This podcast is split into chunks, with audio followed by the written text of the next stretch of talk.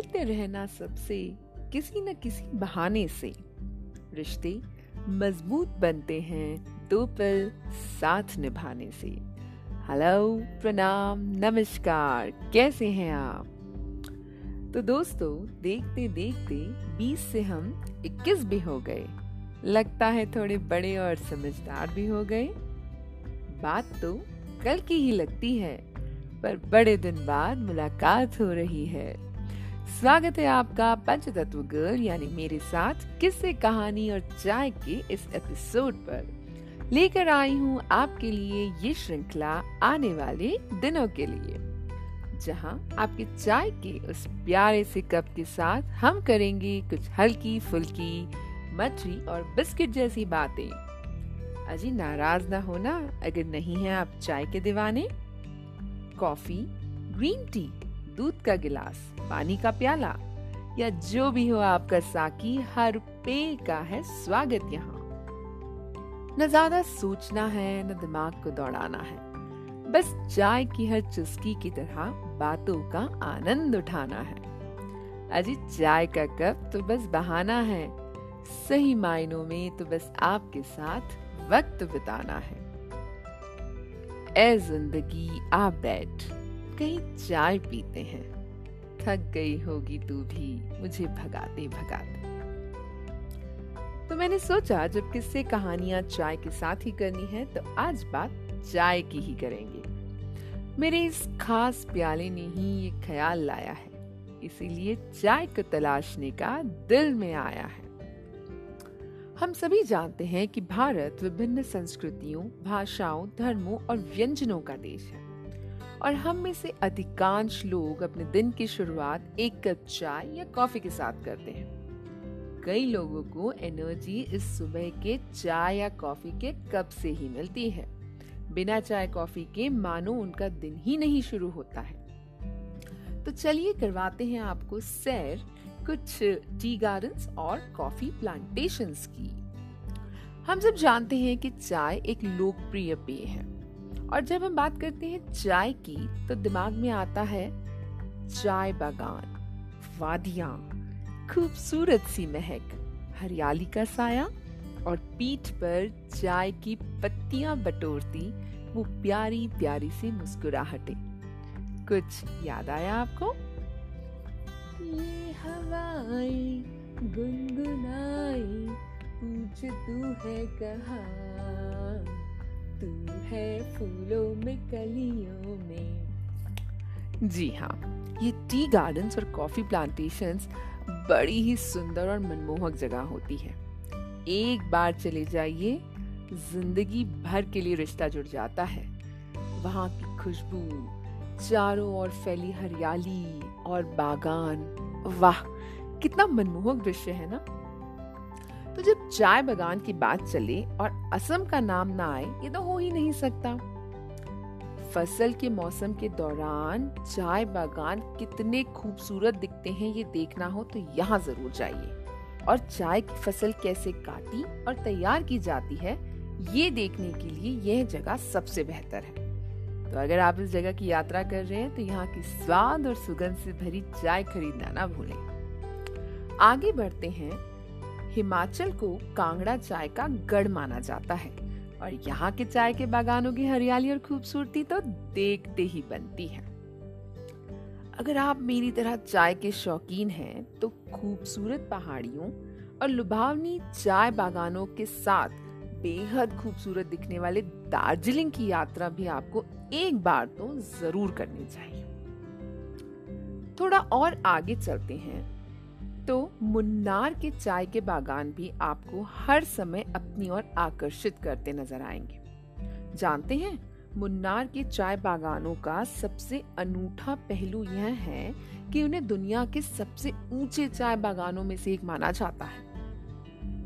थोड़ा सा और आगे चलते हैं नीलगिरी की पहाड़ियों की तरफ़। ऊटी में इस तरह टी की कई प्रॉपर्टियों का घर है और आप यहाँ चाय कारखानों में भी जा सकते हैं और देख सकते हैं कि चाय कैसे बनाई और पैक की जाती है।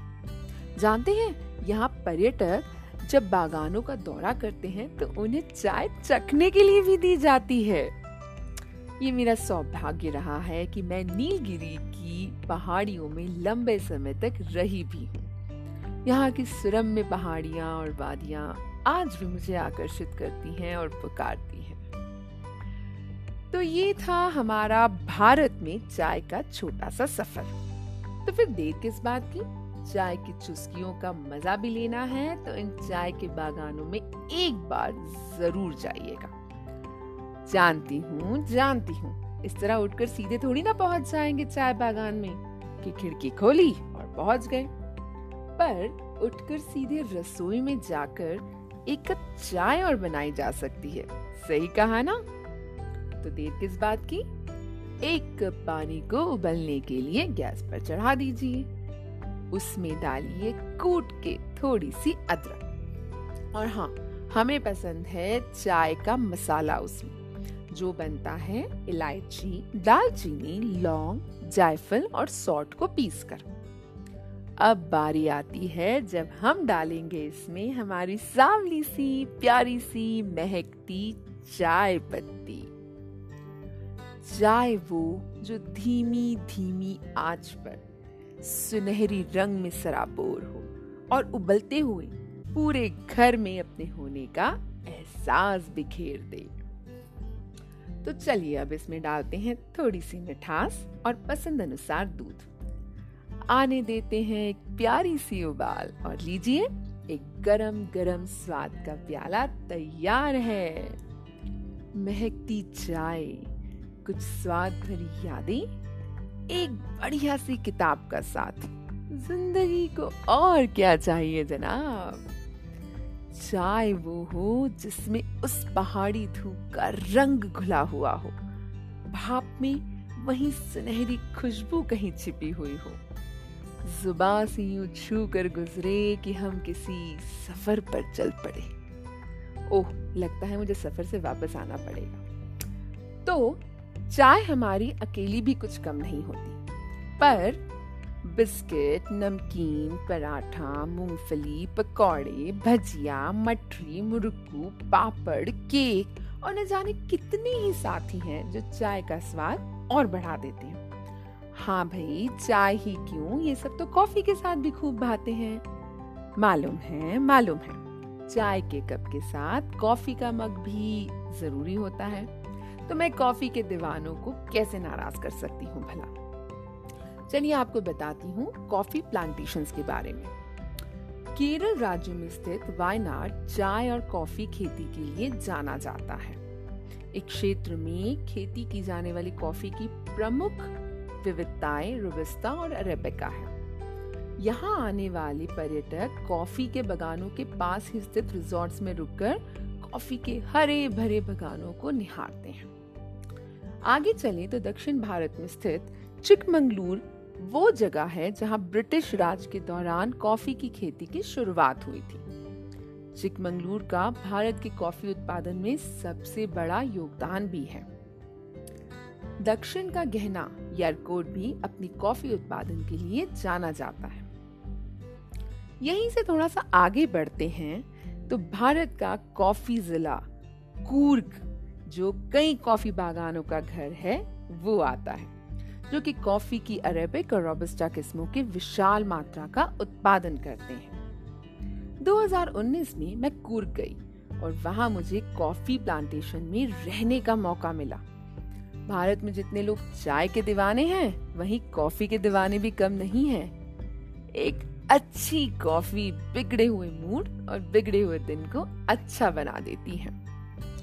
अगर आप कूर्ग जाएँ और कॉफ़ी के बागान देखना चाहते हैं तो यहाँ होम स्टे का विकल्प ज़रूर चुनिएगा। मनमोहक घाटियाँ ऊँची ऊँची चोटियाँ कल कल करती नदियाँ और गगन से बरसता अमृत, यानी बारिश। इन सब आभूषणों से अलंकृत है कर्नाटक में बसा ये छोटा सा हिल स्टेशन कूर्ग।